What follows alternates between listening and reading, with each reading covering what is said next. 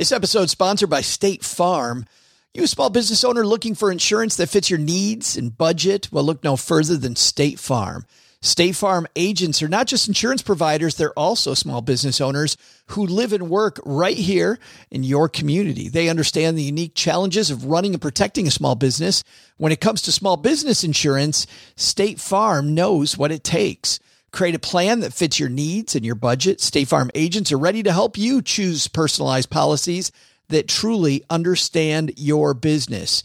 Insure your small business with a fellow small business owner. Talk to a State Farm agent today and get started on personalized small business insurance that fits your needs. Like a good neighbor, State Farm is there. Talk to your local agent today. This podcast is sponsored by Monarch Money. Are you saving to reach your financial goals? Reaching those goals isn't just about getting more money, but by managing what you have. And the best way to manage your money? Monarch Money. Monarch Money is a new kind of finance app that's intuitive, powerful, ad-free, and takes the headaches out of budgeting. Try it free when you go to monarchmoney.com slash podcast. Monarch puts all your accounts, investments, transactions, and finances at your fingertips. With a complete view of your finances, you'll gain insights on your spending and find new ways to save. Plus, Monarch lets you customize your dashboard, collaborate with your partner, set custom budgets and goals, and track your progress toward them. See why Mint users are turning to Monarch Money and loving it, and why the Wall Street Journal named Monarch Money the best budgeting app overall. Get a 30-day free trial when you go to monarchmoney.com slash podcast. That's M-O-N-A-R-C-H money.com slash podcast for your free trial. monarchmoney.com slash podcast.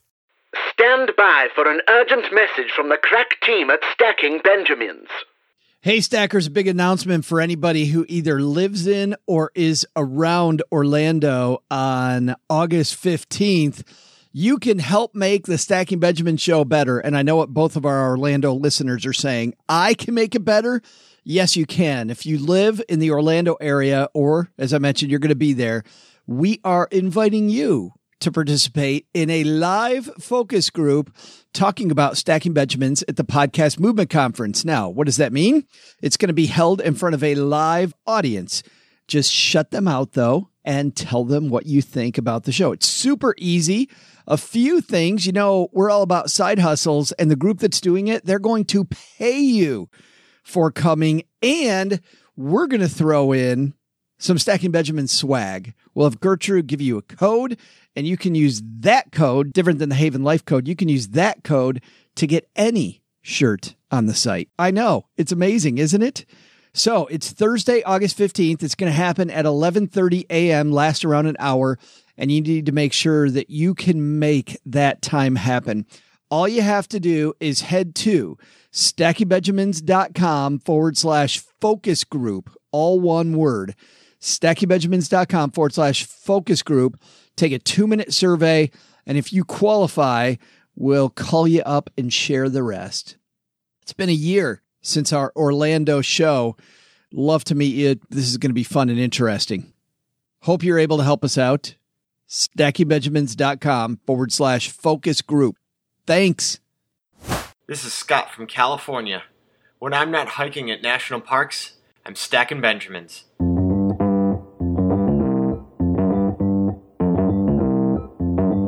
Live from Joe's mom's basement, it's the Stacking Benjamin Show.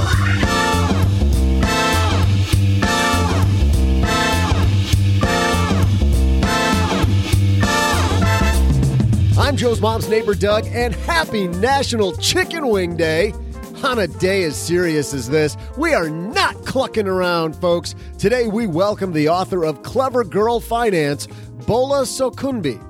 Plus, we're not winging our headline segment either. There's a new scam hitting offices everywhere, and here to explain, we welcome from the Detroit Free Press, Susan Tompor. That's not all. We'll also throw out the Haven Lifeline to a lucky listener, answer a letter from the mailbag, and add in an extra crispy little morsel called My Incredible Trivia. And now, two guys who can still throw down some chicken wings like they're 22 it's Joe and O J J J J G. I'm all about chicken wings, but like I'm 22? Probably not. I've graduated to the boneless. Oh, what a wimp! They're just easier. How? It's just so And then I cut them in half with my plastic knife. not that great. Have you seen the story, by the way? Talk about unintentional headline. You see, you know, the chain that owns Arby's bought Buffalo Wild Wings, and the reason they want you to go boneless is because there is a shortage on wings. like there's, Yeah. there's, There's not enough chickens. there's not, not enough. enough baby chickens. Yeah. So what you're eating, by the way, resembles a wing, but has nothing Yeah, to do with it. what with part of the chicken is the McNugget? Oh, I, I, I, we can neither confirm nor deny that that's a chicken. My favorite is getting chicken at the store and it says with rib meat. like what? What? Huh? What? Oh, well, if you want to do chicken the old fashioned way, it might be a little more expensive than it used to be. So thanks to Clearbanc for supporting Stacking Benjamins. Clearbanc's changing the way entrepreneurs raise money with equity free capital. If you're doing over $10,000 a month in revenue, find out how you can receive Clearbanc capital by getting your 20 minute term sheet at Clearbanc. That's with a C, C L E A R B A N C dot com forward slash SB.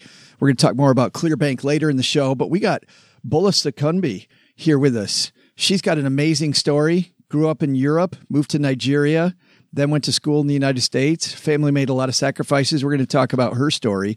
Pretty inspirational, OG. Far more inspirational than sitting across the table from you. Just saying.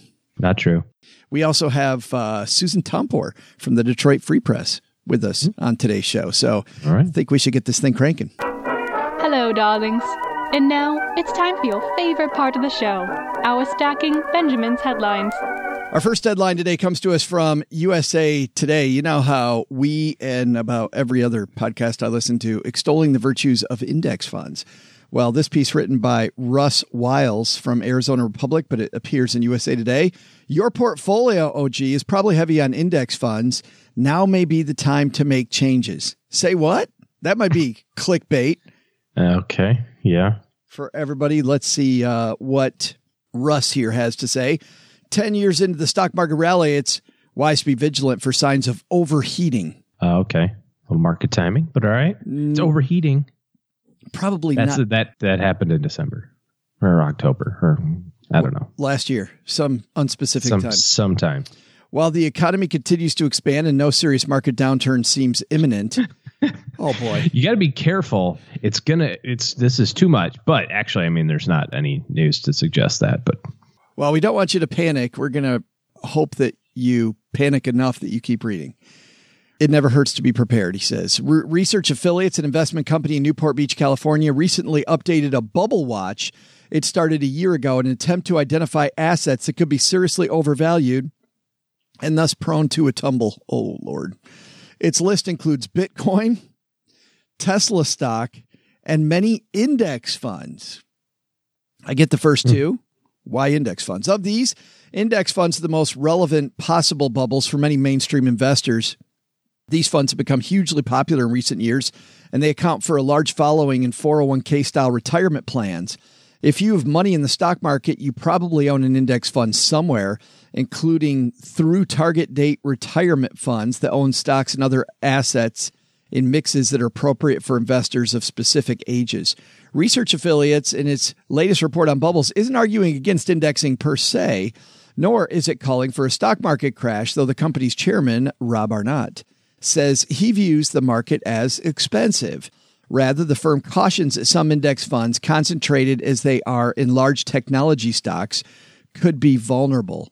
The warning's relevant given the persistent growth of index funds, which held 33% of all 401k assets as of 2016, according to a recently released study by the investment company Institute and Brightscope. That was roughly double the percentage of a decade earlier. Some investors who now hold index funds likely didn't during the bear market of 2007 2009, meaning they might not realize how volatile the funds can be in a slide. that is the only worthwhile statement in the entire thing. The the only take the, phrase. The, the very end of that was I agree that the vast majority of people have not experienced a recession with the money that they have now. And that's a funny thing, you know, when you're looking at your money or you're looking at your behavior, because that's the only thing that matters in all of this. I mean, intellectually, we can all look at the S&P or pick whatever index, REIT index or small cap index and we say, okay, over 100 years, it's averaged 10% or 12% or 7% or whatever the number is. But to get that, you have to have been invested throughout that entire time period. Now, there's an opportunity for you to do better than that. If you happen to get in at the right time and out at the right time, there's also an opportunity for you to do worse than that. And there's a greater likelihood that you're going to do worse than that because of your decision making along the way. So we know, okay, it's going to average a decent return or has averaged a decent return over nine and a half decades of data.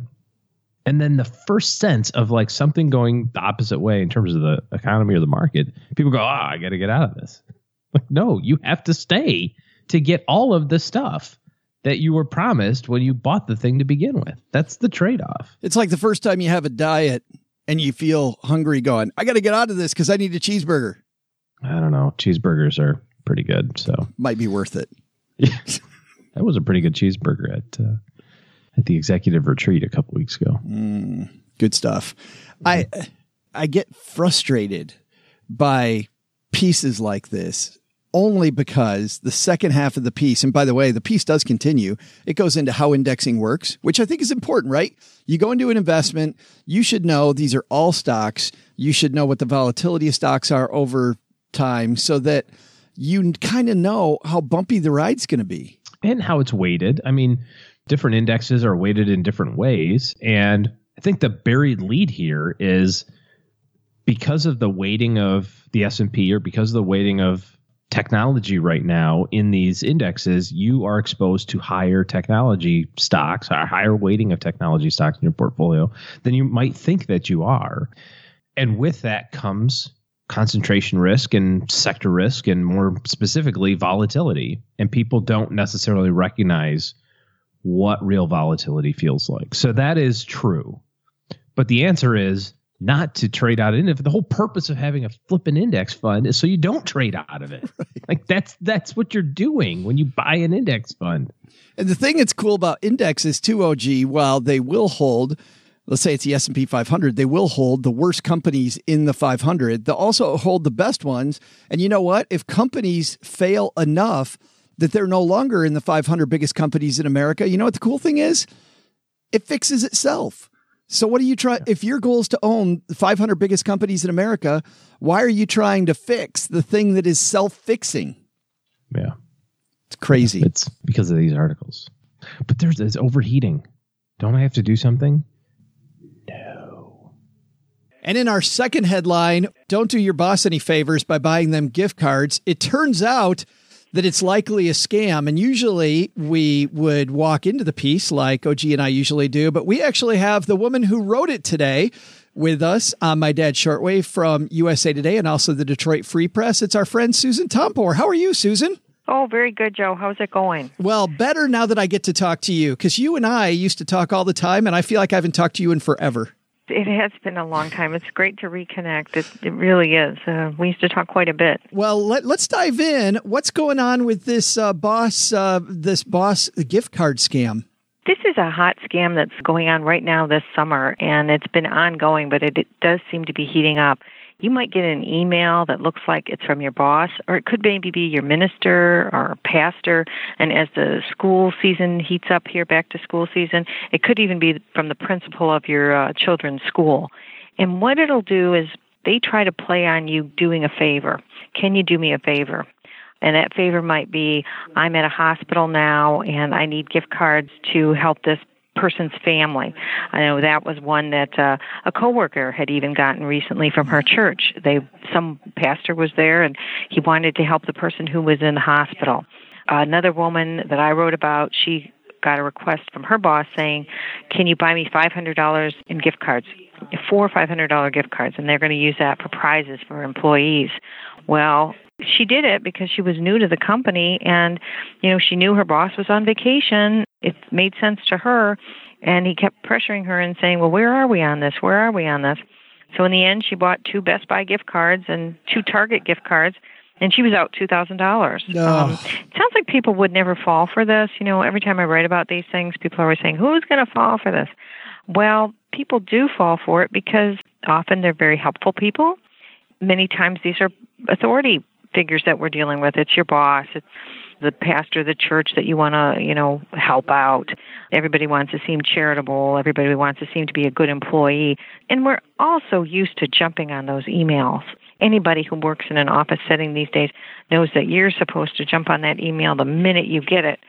So people do respond rather quickly. And once you respond, the scammers know they've got a live one on the wire and then they may send you something back. Um, the initial mes- message is going to be pretty innocuous, like, Joe, can you please email me back? I need a favor. Or, and, well, and just to be mm-hmm. clear, Susan, this looks like it's coming directly from your boss. Like it may even say your boss's email or your minister's email. It's going to look like it's coming from that person, so you trust it. Right. It it may be a Gmail account though. That might be the only tricky thing, and and you might not see that. So you really have to look at those a little bit more closely. But yes, it's going to look very legitimate, and they're going to have your boss's name or the minister's name, and then they might say, "Are you available for the moment? I need you to handle a project." Uh, very busy at the moment, can't talk. Just send an email. Well, the minute you send an email, that's when they're going to start saying things like, Good to hear from you. I need to get three iTunes gift cards for my niece. It's her birthday, but I can't do this right now because I'm traveling. Can you help me out? Any store, I'll pay you back. One of our coworkers here also got an email from a boss that said, I need you to pick up three Home Depot gift cards for our project. Well, that was an easy one because obviously, if you uh, work in journalism or you work in the media, um, we're not we're not building too much. Uh, you know, we're we're the word factory. We're not the um, uh, factory to build a deck or anything. So we're we're not uh, getting out Home Depot gift cards for a project here at the Free Press. So uh, that was an easy one, but people do get a little bit tripped up, you know. Sure. Um, and the wording may sound odd. You know, there's always that thing to be looking forward, uh, looking out for. How does this wording sound? How do you maybe typically refer to that person? Uh, one woman who avoided one of these scams said she worked with a father Joseph, but then he signed it Pastor Joseph, which seemed odd to her because that's not the terminology they would use in that church. So you, you kind of have to double check. The best bet, of course, is to contact people directly. You know, yeah, call the email that you have for them. That's what mm-hmm. I was mm-hmm. thinking, Susan. Just give them a call and uh, and verify via the phone. Right, verify by the phone. Do you really need this? Is this you? Um, it doesn't sound like it's you, or you know, just say something like that, just so you don't fall for this. But people are, again, I'm, I'm telling you, people are falling for this. I heard from a neighbor who said somebody at the school had went out and bought a bunch of gift cards, iTunes gift cards.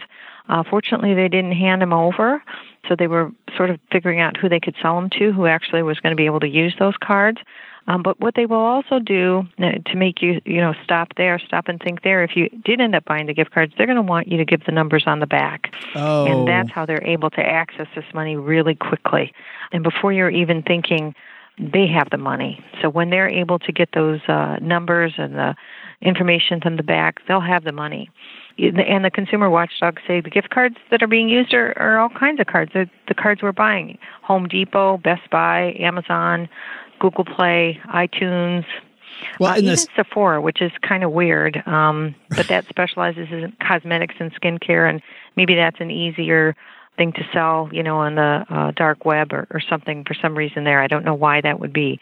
You know, obviously with Home Depot or Best Buy, you're dealing with um, some big electronics, big appliances you know, that sort of thing. Well, Sephora, Susan, I mean, I get that because I think these scammers kind of have a stench so they can smell a little prettier while they're ripping people off. Ah, Joe, that's great. That's absolutely true, right? and then, by the way, is there a special place in hell if you're emulating a pastor or a priest to rip people off? It just seems like there's an inner circle of hell for those people. Oh, it should be. You know, I mean, here you're the clergy and also, you know, somebody who's sick. Everybody knows how tough it is with these medical bills, uh, so you can understand immediately. Okay, we'll jump on that. You know, we want to help these people out. Yeah, and then my last, right, right.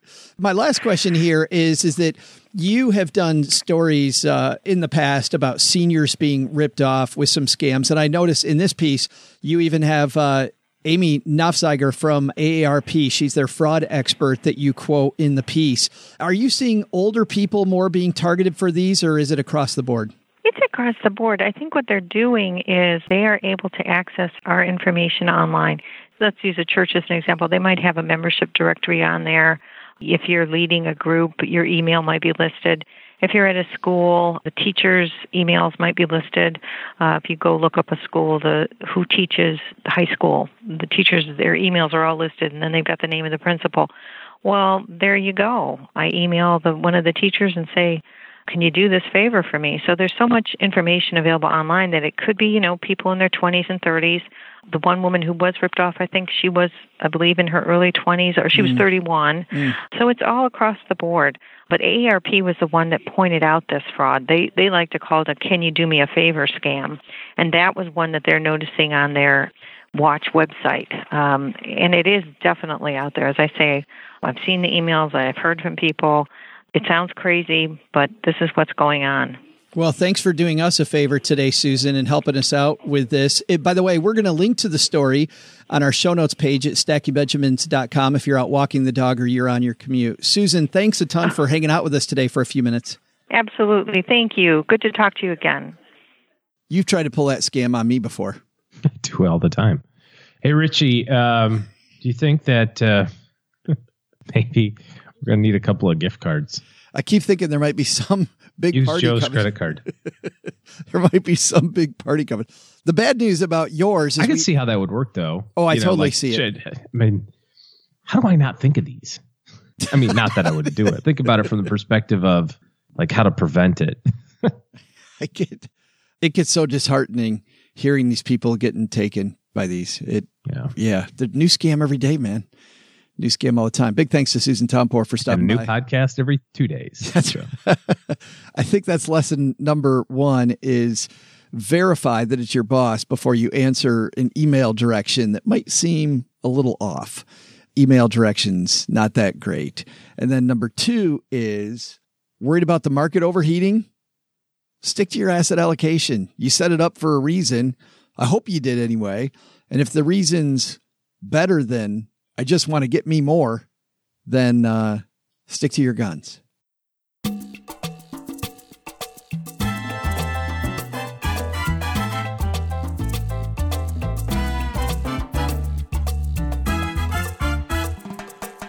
Well, there's one person who we've wanted to have on the show for a long, long time, it's this woman. She has a new book out from Wiley Publishing called Clever Girl Finance, and it's our big opportunity to talk to her her name's Bola Sokunbi, and Bola has just a fascinating, fascinating background that we'll talk to her about today. She's a certified financial education instructor, a finance expert. She speaks all over the country. She's been featured everywhere. Time, Money Magazine, you may have seen her on ABC News, Cheddar TV, uh, Chicago Tribune, all over the place. But right now, OG, she's coming down to the basement. Let's say hi to Bola Sokunbi.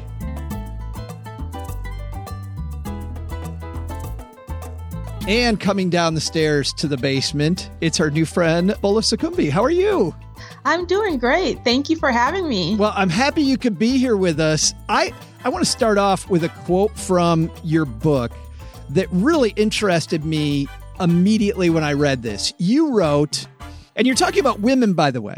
We're yes. more likely to talk about things like dating, relationships, sex, shopping, parenting, and reality TV than we are to talk about paying off debt, saving money, or investing. Why is that? It really comes back to our upbringing. If you were to look at the traditional home setting, right, from like our mom generations and our grandmother generations, the money conversations were happening with the guys, right? You know, a lot of times the man was the breadwinner who'd come home, who would talk about finances with his quote unquote boys and women didn't necessarily have the conversation about money, not because we didn't want to, it just wasn't part of our culture. You know, mothers passed that down to their daughters. And now we're in this space where we just don't really talk about money because we weren't raised talking about money. And so that's why I made that quote of we're more likely to talk about all these other things you know, babies diapering hair. but I want than it is to talk about money. but I want to tell you, you know, from a guy's point of view, j- just let you know how how I feel is that yeah, we have those discussions. It's always to me, guys always have the macho discussions, not the important ones. Like we have the I bought a stock that was this cool. You know what I mean? And and I actually read it's funny. I've read that women are better financial planners than men are because men are much more likely to position themselves as stock jocks where mm-hmm. women are much more likely to present themselves as holistic and family oriented. And so I think even men aren't getting it right on this front. That is very correct. You know, we're not just better financial planners, we're also better investors.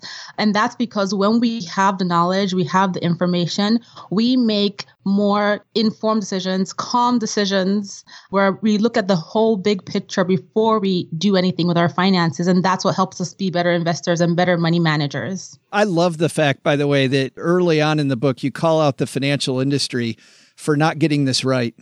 Yes. I've had many personal experiences. You know, there was a time I walked into a financial planner's office, which is a still predominantly male, you know, space. Yeah. And he asked me, "Where did you get this money? Where is your husband?" Not not even by the way male, but as you know, predominantly white male. Yes, Yeah. predominantly white male, yes. And to me, that was just very offensive because I was single, I had my own money, I had made my own money, I worked really hard for it. And he had the nerve to ask me, Where is your husband? Was that the first And question?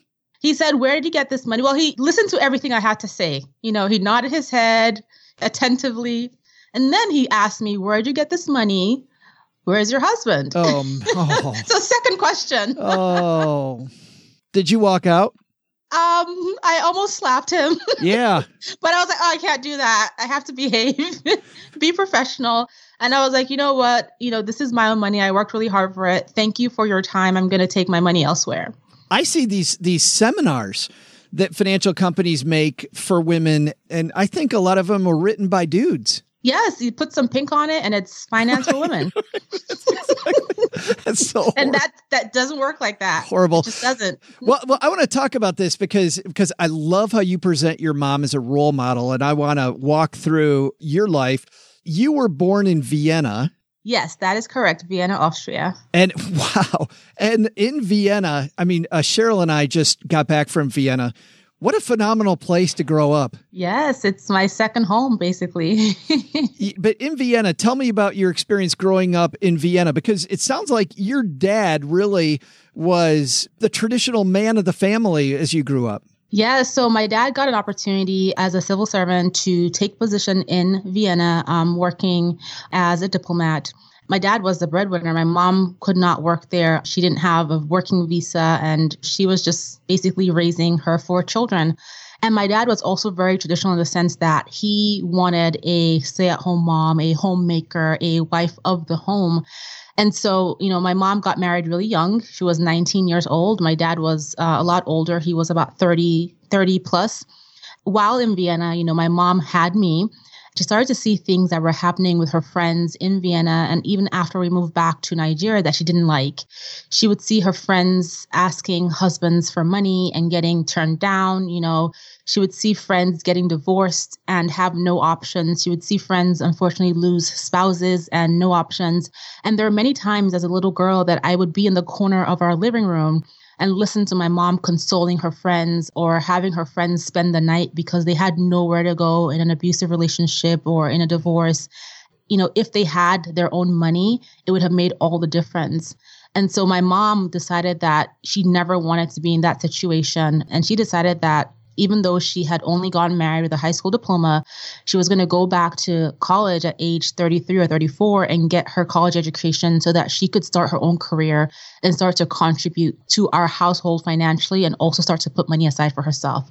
So she was a, a major role model in my life. Yeah, and one thing that I wanted to ask you about that, how did your dad feel when when your mom said, "You know, I'm going to go back to school, I'm going to do these things and uh, begin contributing?" To be really honest, and something I don't talk about a lot is there were a lot of arguments in my house about what my mom wanted to do. My dad was not happy about it. He did not like it. He thought it was a waste of time, but my mom was very adamant. There was actually a time where she packed me and her up and we moved to New York, Albany, New York for a year so she could start her first year of college. And she basically left my dad and was like, peace out.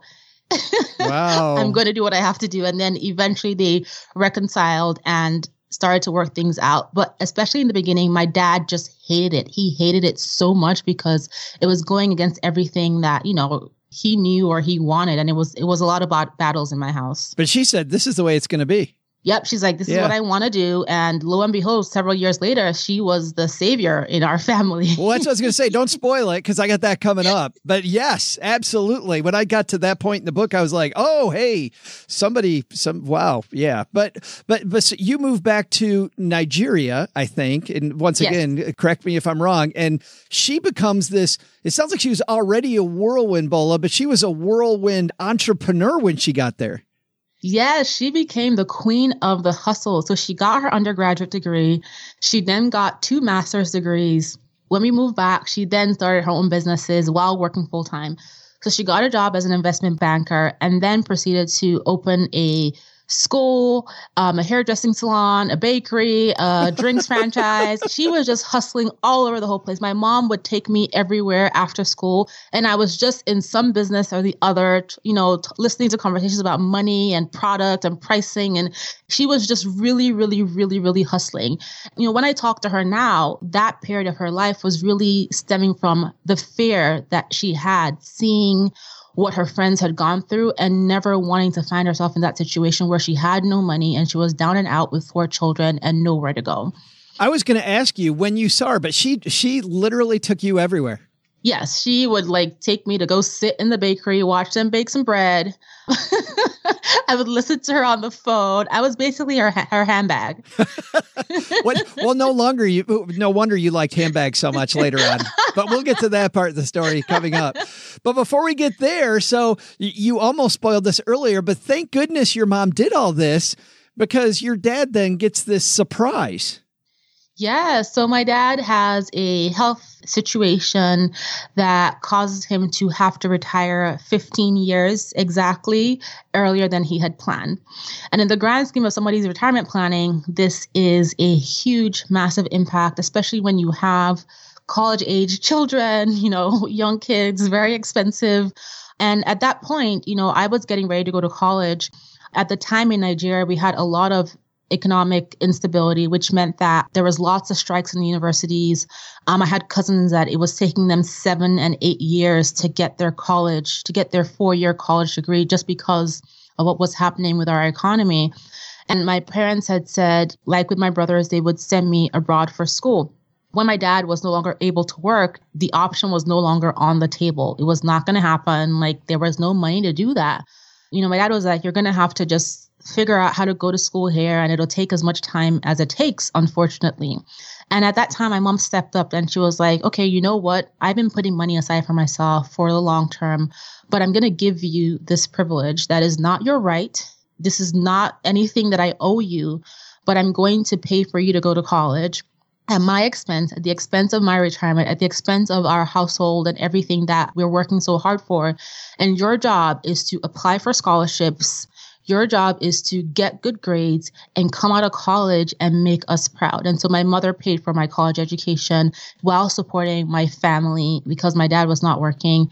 And it was really, really difficult for her. There was a time, I think halfway through college, where she was like, listen, there is no money. And I had to take a year out of school and then go back a year later to do the last two years to graduate. Mm-hmm. And so she essentially became our family savior from a financial perspective because she had been putting money aside all those years that she was hustling and doing all those different things, you know, to to make herself financially independent. I, that was such an exciting piece. But one thing I wondered about that was you and I, you know, we were money junkies and, and you read all the time. You read all the time this advice that you should get your own financial security in order first. And if your mom decides to spend this money to put you through school and maybe at the expense of her and your dad, uh, do you agree with that decision? Being in your mom's spot, would you have done that the same way? You know, a lot of that is also very cultural. You know, we come from a space from a from a place where you take care of your parents, you take care of your children, and your the children take care of their parents. My my parents took care of my grandparents while they were alive. And so I see where my mom is coming from. Based on the question you asked me, absolutely, I will take care of my parents. You know, it's not a question, you know, there's never they're never going to be in a space where oh, we can't pay our bills or anything like that. Do I agree with it? It really depends. On the person's individual situation, right? If you're not in a position to take care of yourself, it's hard for you to be able to take care of other people. But at the same time, you know, you can prepare yourself, uh, get educated, get the knowledge you need to be able to create a plan for yourself. At the same time, help your parents or the elderly people in your life create a plan for themselves as well. So um, for me personally, I there's no question about it. I will take care of my parents. Um, for other people, it really depends on your situation, but you can still put plans in place to help support that. And that's specifically right there. Your answer is why I don't like rules of thumb. Yeah, that's why it's called personal finance, Yeah. right? Yeah. no, really. Yeah. No, I, yeah, absolutely. You and I have something else in common, which is that when both of us went to college, we got really excited because mine was in the student union. I'm not sure where yours was. There was a table where they were giving out free stuff if I signed up for a credit card, and I totally took advantage of that. And uh, you did too?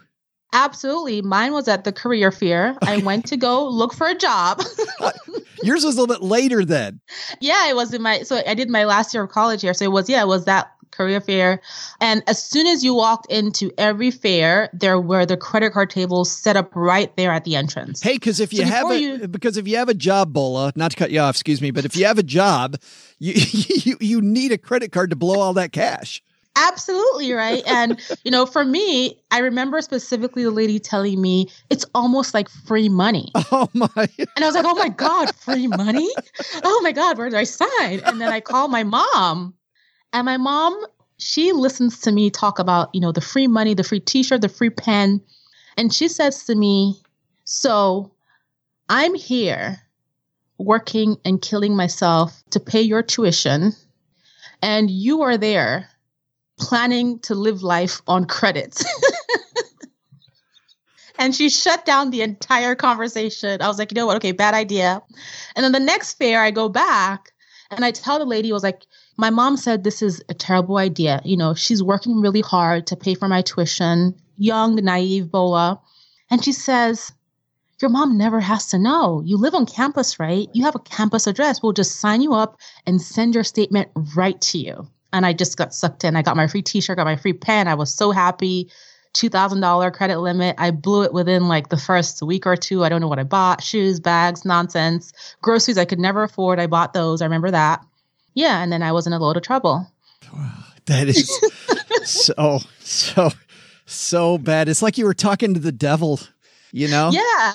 And I didn't come from, you know, growing up in Vienna and in Nigeria, there was nothing like a credit card at the time. You know, everything was cash based. That was a very, my first introduction to American culture in a way. Well, you talk about this though in your chapter on budgeting that if you stay cash based, that you're going to do much better with your budget anyway. Yeah, because you know what you have and you plan according to what you have, not on what you think you can borrow to get you through that month. I collect board games.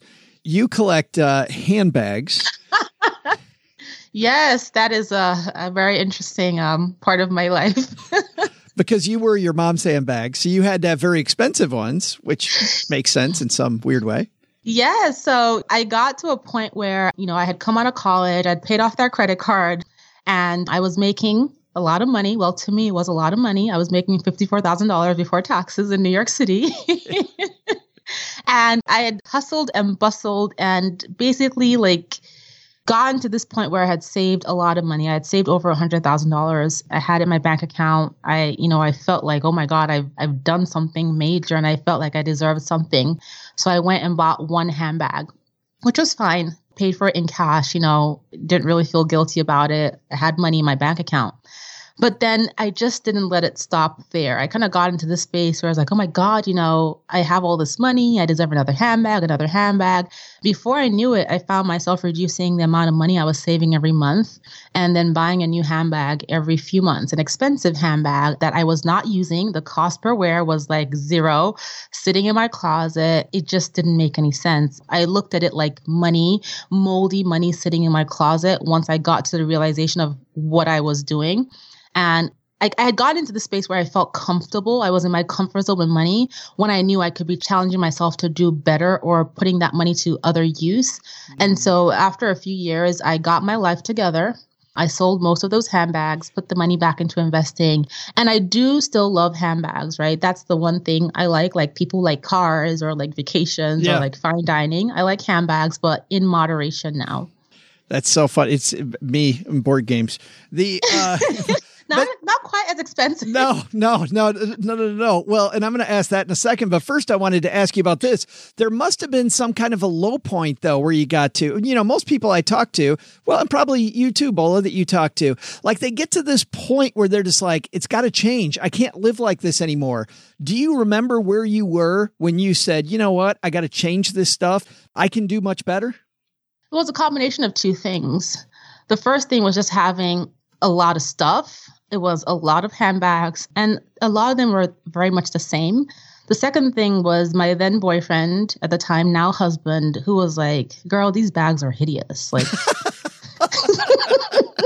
But they're not for him. what Who a cares? waste. Like my husband is so blunt. He was like, "What a waste of money." and I was like, "Oh my god." It's like somebody puts the mirror up.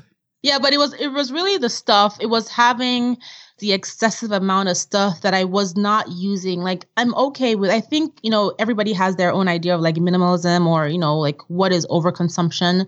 I feel like if you're using everything that you own and you're getting value and it makes you happy, then it's great for you. But I wasn't using them. They were sitting there looking at me every day and all I could see was stacks of money sitting in the closet. It was stupid to me. Like I was I just it made me feel really like I don't know the word to describe it, but I just wasn't happy with myself. I felt like I was wasting money. It was just turning moldy and turning to ash in my closet. Didn't make sense for me anymore. Well, and to your point, you wrote that uh, on one of your handbags, it was two thousand eight hundred fifty dollars, and had you put that in Amazon stock, you did the math, and you'd now have thirty five thousand dollars. Yes, it's like a dagger in my heart. Oh my God. you just twisted it, Joe. Well, well, I'm going to twist it back the other way because you, you you have taken all of these lessons and made it so that people don't have to walk the same path you did. Uh, uh, you start off with people getting to know themselves, knowing their values, and then you go into uh, getting organized, budgeting, debt and loans. Obviously, we get investing, um, credit, uh, protecting yourself. I mean, it's all here, A to Z. And obviously, we can't go through all of those things because I wanted people to hear your story, but I do want to kind of set them on the path. Can we just talk a little bit about getting organized, Bola? Where do people start when it comes to starting to get there? You know, everybody kind of knows the later things. Okay, I have to invest, I have to save some money, I got to get my credit taken care of. But getting organized is the piece that is difficult, right? For somebody just beginning. Where do we begin? Mhm. Well, it's important to keep in mind that, you know, before we talk about the beginning, getting organized is what helps you see the big picture of your finances. It's your big entire view of what you have going on. So you kind of have a direction of where you need to get to or where you want to get to. So when it comes to getting organized, the first thing you want to do is find out where everything is. And this may mean blocking off a few hours or a day or a weekend on your calendar and going through all your statements, logging into all your accounts, looking up anything that you signed, especially when it comes to old credit cards, student loans, like, you know, old bank accounts. You want to know everything that you have and what is in them, what what's associated to them, interest rates. You have to be able to see all of this so that you can be able to plan going forward. The, I can't tell you how many times I've talked to to women who have said, "Oh, I, I have student loans, but I, I don't know how many, or I'm not sure if they're federal or private, or you know, I have some bank accounts and I found a thousand dollars in this one place I completely forgot." So you really want to sit down and figure out where everything that is tied to a financial you know asset or liability that you own where is everything located? You want to find all those things. It's horrifying to people to actually take all those skeletons out of the closet and look at them, but you feel so great afterwards, Bola. yeah you i mean it's something that you have to do right? So i always tell people that yes it might be horrifying might be terrifying to look at all those you know negative numbers big balances especially if you have a lot of debt but what you can do is brew your favorite tea put on some music call your best friend your boyfriend your girlfriend whoever can calm you down and get it done. Because the sooner you get it done, the sooner you can start to plan how to get out of that situation. You say that cash is queen in the book. In fact, you got one page that's just the words cash is queen. But to get there, to get to that point, a lot of us have to get ourselves out of debt. What's the first step to getting us out of debt? Know what all your debt is so that you can create a strategy. You have to know what you owe down to the dollar cent, know it. Pull those statements, write it all down. Once you've written it all down, then you can start to organize and create a debt repayment strategy. Whether it's paying your debt, whichever path you choose, you need to be able to identify all of your debt and how much you owe and to whom, in addition to how much they're charging you for extending you that line of credit. Because what a lot of people don't realize is that when it comes to paying off debt, it's you know, it's not the principal balance that keeps you stuck in debt. It's the interest that's being compounded in most cases on a daily basis that keeps people in debt because you can never get ahead of that interest um, if you're making minimum payments. So it's having that plan, knowing where everything is, and then strategically attacking your debt based on the plan that you choose, paying more than the minimums, and then you start to see yourself get out of debt. But you have to start by knowing what you owe, to whom, and what they're charging you for it. The book is called "Clever Girl Finance: Ditch Debt, Save Money, and Build Real Wealth." It's uh, it's just such a beautiful book. It is it is so fun and it's A to Z and great for somebody whether you're starting out or you just need a kick in the pants to get moving. It's available everywhere, Bola. Yes, everywhere books are sold on audio and ebook as well. Now, that part is fun, but I know the cool thing is you have to have a tribe of people, right? I mean, to hold you accountable and I have to ask you because you're always doing fun things at Creative Girl Finance, your website uh, that was around before the book. Tell me what's going on there because you always have something that you're up to there. Yeah, so clevergirlfinance.com is our home base, and we're all about making money fun and approachable. You know, our mantra is if you cannot laugh about it, you will cry. Right. And I promise you, there's a lot to cry about when it comes to money. So we try to make it light and fun. And we have a really awesome social community. We offer online courses and coaching, and we just make, you know, our goal is to make the conversation around money a normal one, an everyday conversation with no shame, no judgment, and just help women build wealth. Yeah, I love that. We don't want to be yelled at about our money. No, or be, or asked where our husbands are. yeah. If you're walking your dog or you're on your commute, we have you covered. we will link to all of Bola's stuff, both the uh, clevergirlfinance.com and the book Clever Girl Finance on our show notes page at stackingbenjamins.com. Bola, I'm so glad that we got to hang out with you for a few minutes. Thanks for coming. Thank you. This was awesome. Hey there, trivia fans! Well, we both know the wait is over. I'm finally here, Joe's mom's neighbor Doug, ready to save National Chicken Wing Day with my incredible trivia. Whew! Can you feel the heat through the mic? Hey, Joe, what sauce did mom put on these chicken wings? No? No one knows. Must be some ghost pepper mix. I'm dying over here. I'm gonna have to do something, but don't worry, we're all about stacking wings today. Woo!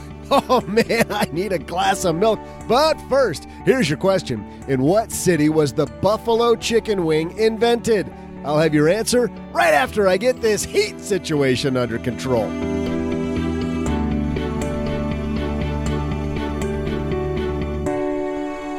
Listening to podcasts about starting a small business are always frustrating because the big thing that you see over and over and over is businesses, even if they have great cash flow, have difficulty, OG, getting funding. And I can't understand why a bank won't support a company that's making all the right moves, clearly growing quickly, but then they want all of these um, blood samples. I'm kidding, but you know, they want all kinds of stuff from the company to the point that it makes getting funding very difficult. Well, big thanks to Clearbanc for supporting Stacking Benjamins. Clearbanc changing the way entrepreneurs raise money with equity free capital. How's that? There's something right there that a lot of entrepreneurs are looking for.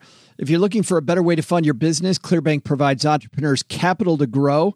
They believe that founders shouldn't have to give up a piece of their company to fund marketing and inventory expenses.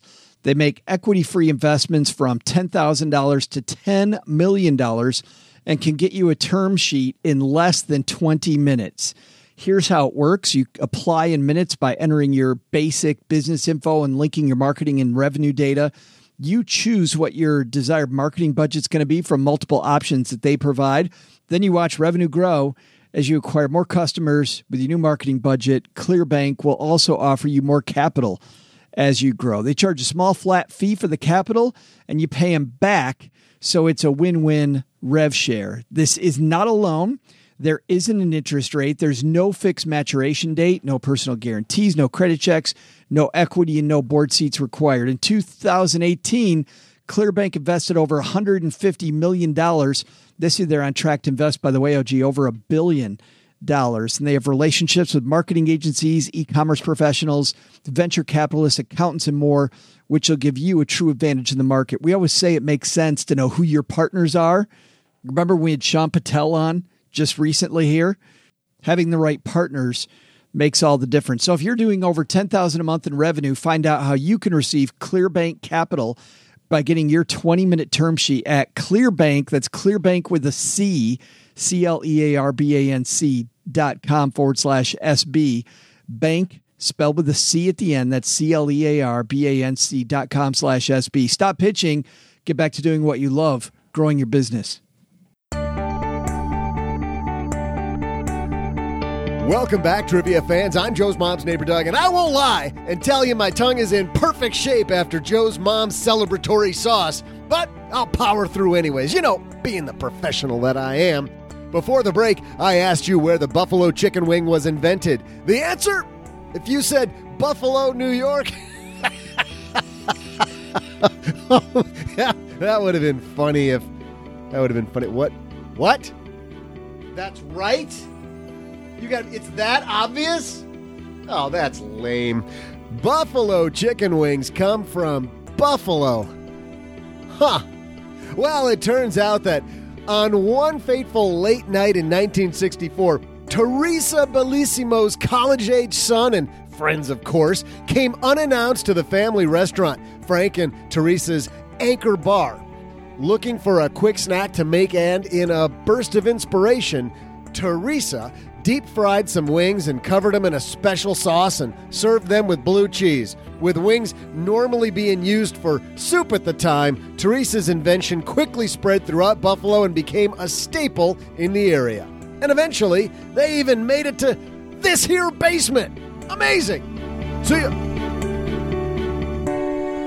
Big thanks again to Bola for hanging out with us today in the basement. You know, OG, this I think for me is still a big takeaway that we can't stress enough. You can't have one person in the family who knows everything and the other member of the family who doesn't. The fact that her mom decided, you know what, I am going to get involved and I am going to know how my money works.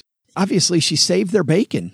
It's so easy to fall into kind of familiarity especially in relationships in your family. And I know that's why you stress the, the you know the the weekly family meeting with you and Cheryl so much is that you know everybody has a different appetite for this sort of stuff, right? Sometimes people like it, some people tolerate it, some people don't care for it at all. But that doesn't absolve you from responsibility. And I think more importantly, you still got to know what's going on. You still got to know. You know what's funny when it comes to like mowing the lawn? When Cheryl says, Hey, I'll go out mow the lawn, I say, I got this, mostly because I like doing it. But even if you're the person that likes managing the money and you know that your spouse doesn't, saying, I got this is a bad move. Like, don't try to play the hero and do the money thing yourself because something happens to me. Cheryl knows how to operate the lawnmower let's say Cheryl's managing the money for us, something happens to her, and I didn't go to any meetings with a financial planner. I haven't looked at any of her statements. I don't know where anything is. I got to start from zero right. at a time when I'm really emotional. That's that you can't say I got this to your spouse. Got involved. Hey, let's throw out Haven Lifeline OG and tackle some of life's most important questions.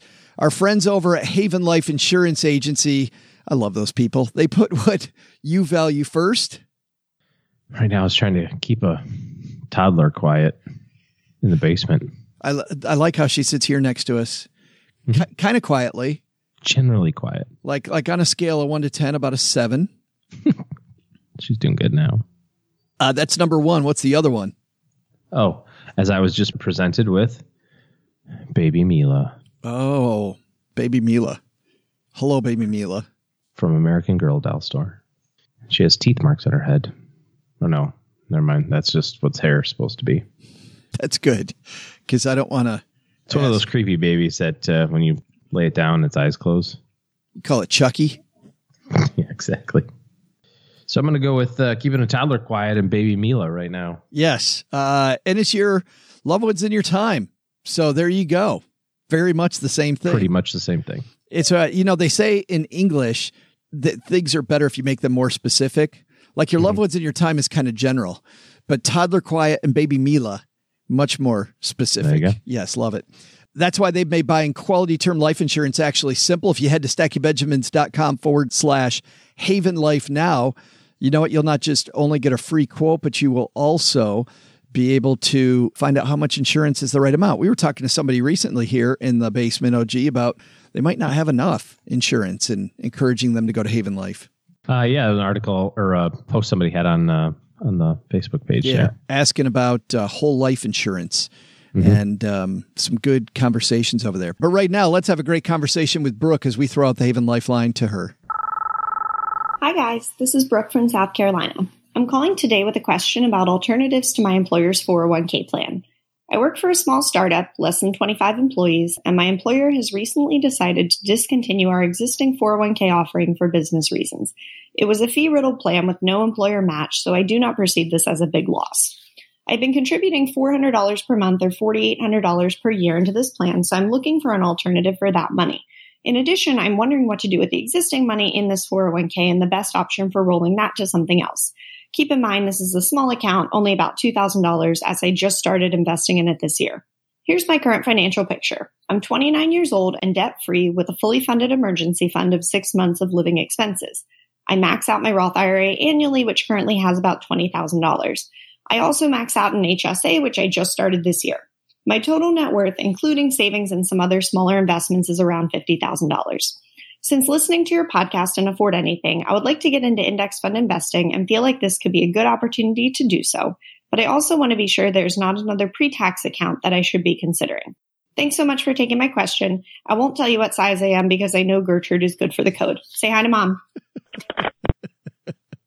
Brooke knows the drill there at the end. I also want to say, Brooke, you might not want to do index investing right now because the market might be overheated. There's It's no overheated.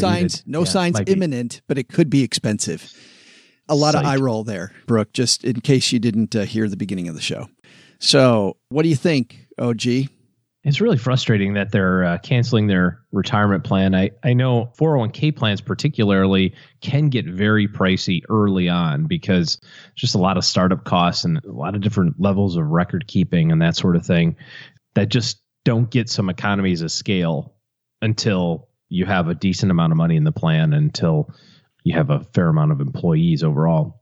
But there's other you know retirement plan options for employers.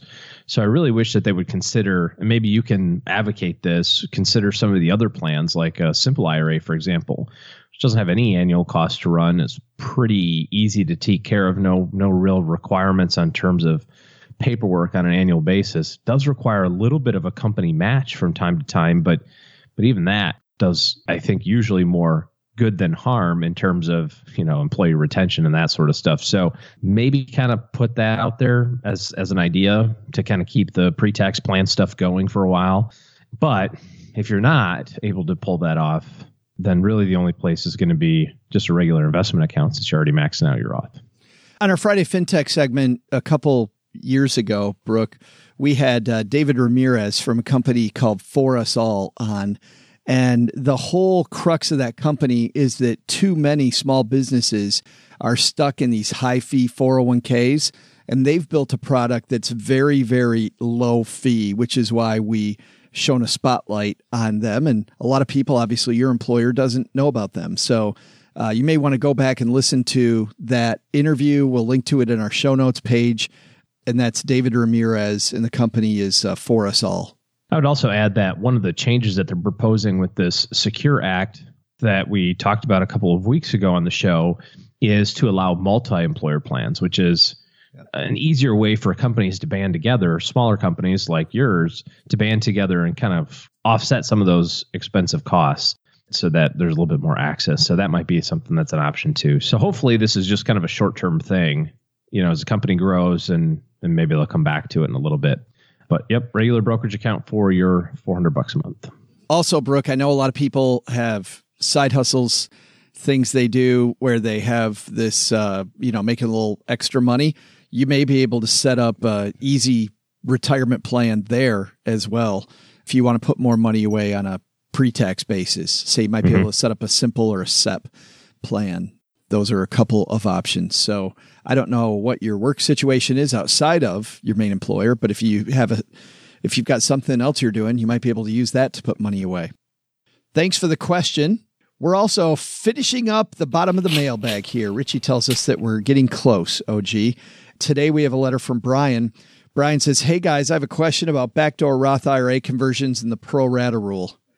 Always my favorite question. Of course we do. Because why wouldn't we?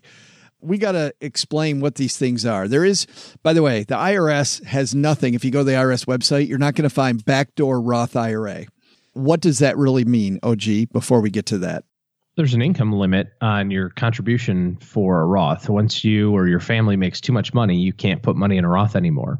So to get around that, people put money into a non-deductible IRA, so you don't get a tax deduction for putting the contribution in, and then do a conversion of that non-deductible IRA into a Roth. So you're putting money into a Roth, but you're kind of going around the side door, so to speak. It's a it's a new term I came up with. The side, side door, door Roth IRA. And then the pro rata rule. Well, this is where it gets a little muddy. So the IRS does not take any advice from taxpayers on which IRAs they want to convert. So if you already have an IRA, let's say that you have an account from an old employer that's now an IRA, it's all pre-tax, and then you do this uh, non-deductible contribution, and let's say your IRA balance is 100,000, you put in another 5 or I'm sorry, 6 I guess this year for your contribution to convert it and then you go say, "Well, I want to convert my 6,000." The IRS looks at it and says, you're not converting 6,000, it's all after tax. You're converting 6,000 over 106,000. So, like, you know, whatever that is, 5.8% of that is after tax. The rest is pre tax. So you lose the tax benefits, basically. Doesn't make it wrong. It just makes it a little bit more costly. Yeah. That's the question then. I wanted to find Brian's question before we try to get rid of a little bit of the jargon before we uh, go down this slippery slope. Here we go. Brian says, My wife and I both have defined benefit plans. Those are pensions, pensions, by the way, yep. through our employers. And we both contribute to employer sponsored retirement plans, a 403B and a 457. I also have a separate IRA that I rolled over from a previous employer's 401k. Because our current marginal tax rate's are relatively low, historically speaking, and we're likely to continue to draw income through our pensions, Social Security, and other retirement savings after we stop working, I think it makes sense to start saving into a Roth now. We have Roth options through our employers, but I prefer the tax savings of traditional 403b and 457 contributions. Our income's too high for straight Roth contributions, so I'm considering using what OG referred to as the side door Roth, or what most people call a backdoor Roth. My rollover IRA has about $100,000 in it. I want to avoid the tax hit of the pro rata rule.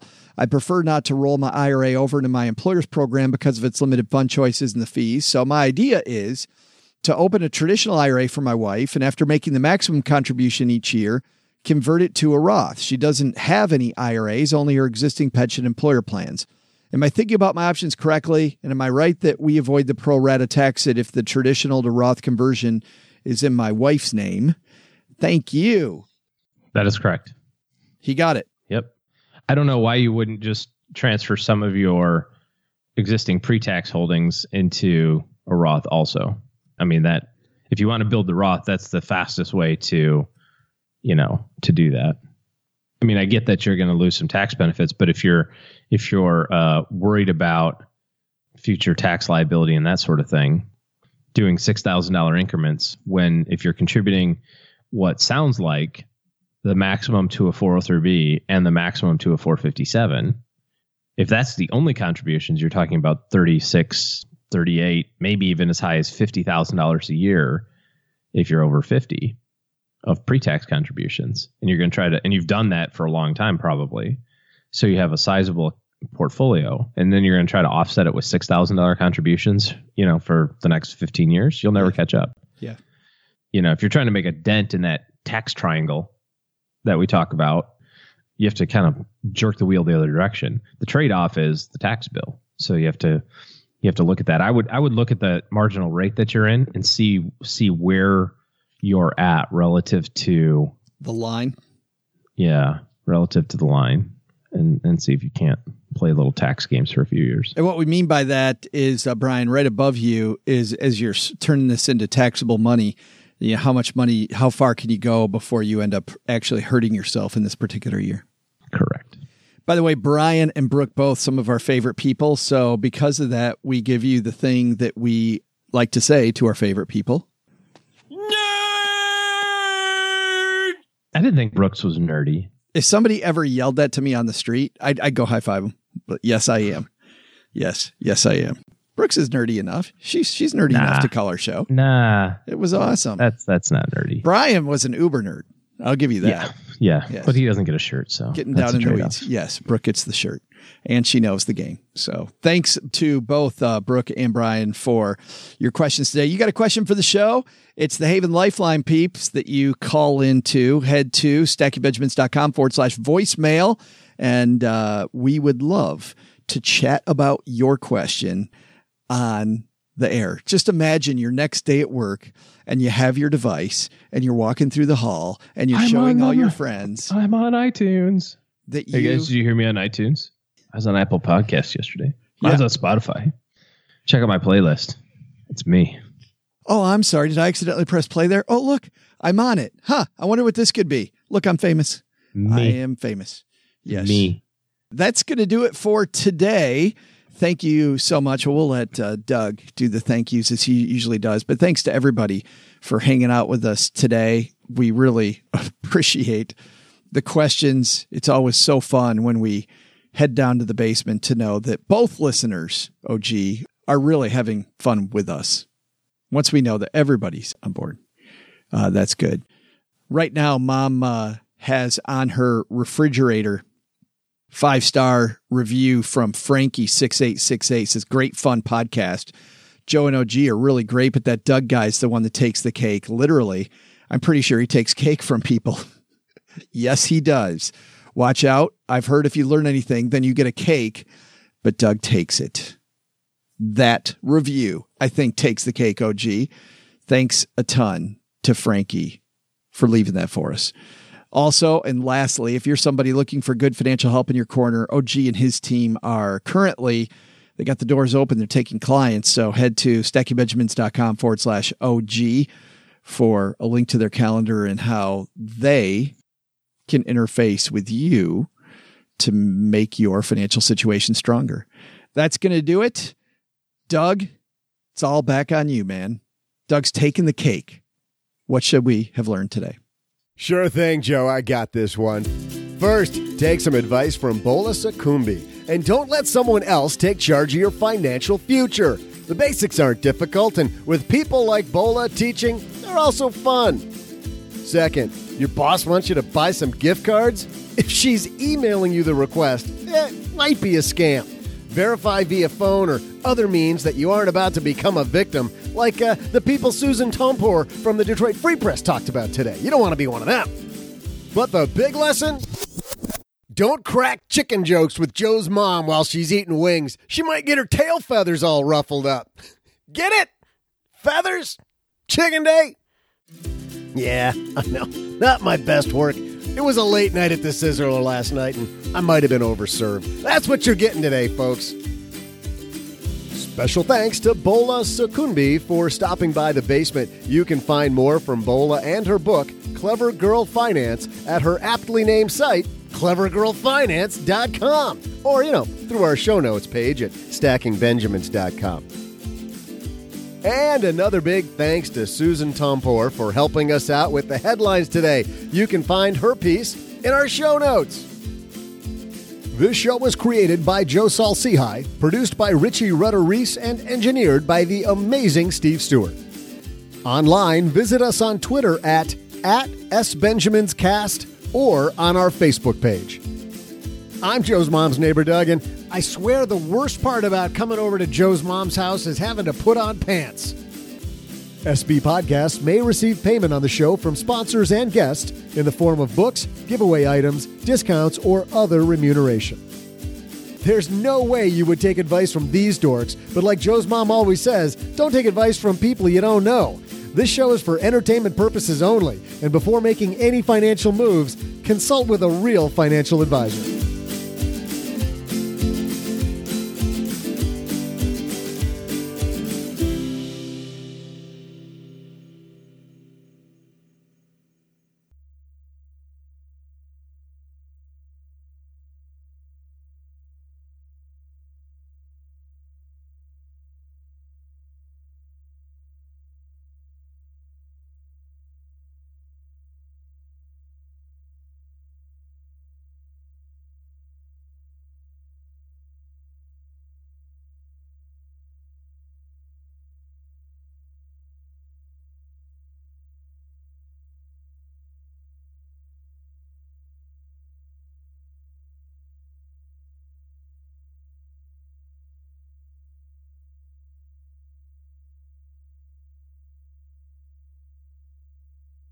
Welcome to the after show.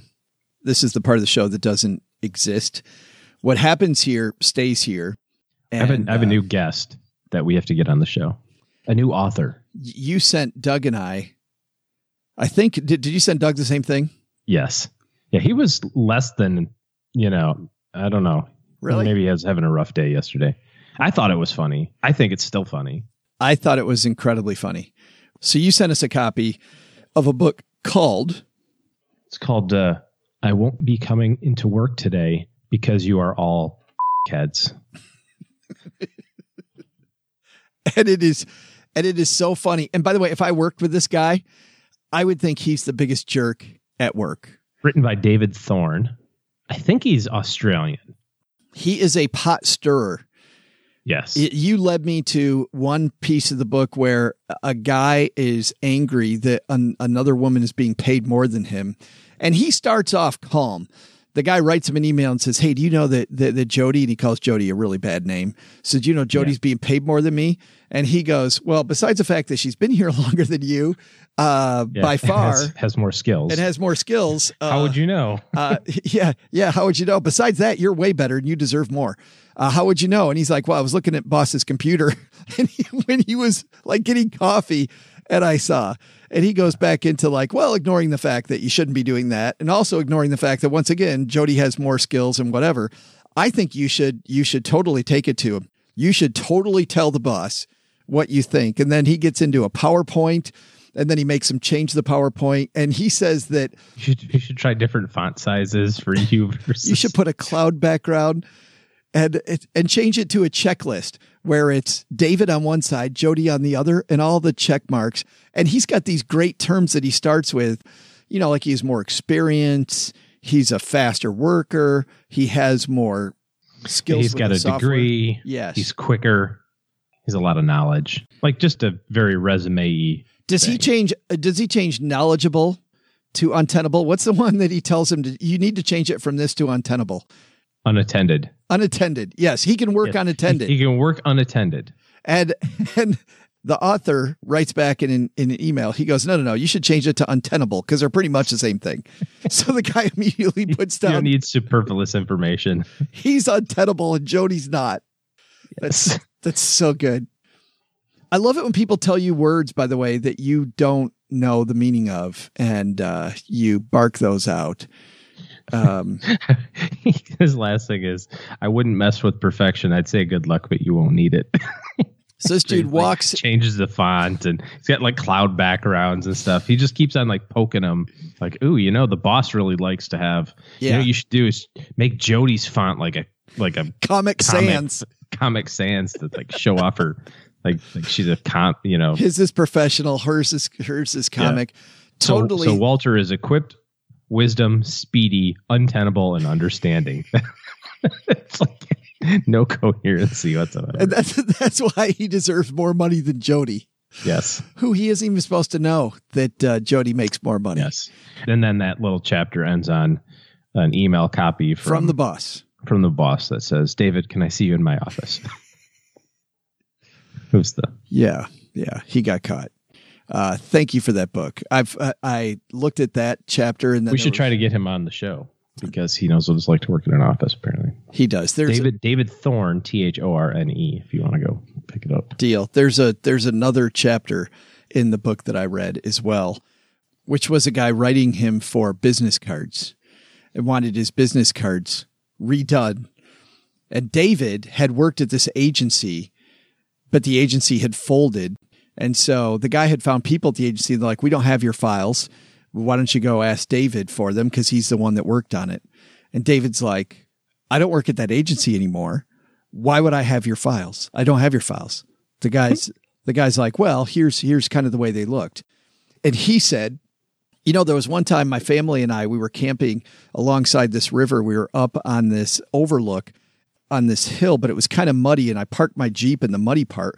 Woke up the next morning after a big rainstorm. The muddy part had turned into a landslide and my Jeep had gone deep down into the river. So my son and I, we had to get on one of these rafts and we had to float all day down the raft to reach civilization.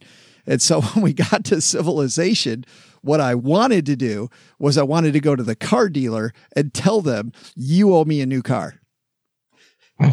And the guy's like, I don't, I, I don't really get the point of your story. He's like, it isn't their fault that I parked my, that I went with this crappy agency that folded. exactly. the agency folded. They're supposed to have your stuff. There's no way I'd have this stuff. I can do it again for you for $75 an hour. It'll take me three hours. And the guy writes back, There's no way in hell I'm paying you again for work that you already did for me. And he said, Well, I forgot. The fee's not three times $75. The fee now is $450 for the jumping frog fee. The guy's like, what the hell's a jumping frog fee? Yep. He's like, well, one time I committed to doing this work for somebody. And just after I finished it, they decided they wanted a jumping frog on every single web page that I had done this whole project for. And I told them that I could do that, but it was going to cost more money. And they said, because you signed a contract with us, you're either going to do it or we're not going to pay you anything. He goes, So now, learning my lesson, I put a jumping frog fee on all of my contracts with people that I don't want to work with. Because it encourages them to. He tries to keep telling this guy to go away, and the guy keeps coming Right. back. He says, "I'm going to have. I'm. I'm going to have my lawyer call you. My lawyer's going to jump in your face." And he he writes something back like, "Boy, there's no better lawsuit than, hey, the guy that used to work for the firm." That had my files won't do these for me again for free, so I'm suing him. That would be a fantastic case. It's wonderful. He's very witty. and at the end, the guy still asks him to do the job. The guy still asks him to do the job, and he sends him a uh, picture of a frog with his middle finger up. Did you read the back of it? No, I just got it last night. I was I walked in the door at nine thirty, very tired, had to finish Money with Friends uh, editing, and uh, so got that done. Flipped through it a little bit, sent you the picture that I got it, but then I I was reading it at breakfast this morning and laughing. I can't It's wait to not get back into it. Yeah. It's not bad. Good stuff. All right, gotta go. Well, Stackers, the show is over, but the party is just beginning here. You know why? Because it's Military Appreciation Month, and we are giving out shout outs to all of our friends who have served in the military. And let's point uh, the finger right here at our good friend OG, who spent time in the military. And of course, we know what a giver he is, even when he pretends like he's being uh, Mr. Surly. Navy Federal offers member only exclusive rates, discounts, and tools to empower their members to help them reach their goals. Visit NavyFederal.org slash celebrate. and You'll see all their Military Appreciation Month offers and other Navy Federal offers. They've got all kinds of resources on their site, like best cities after service to help veterans transition to civilian life and best careers for military spouses to support military families. So much going on.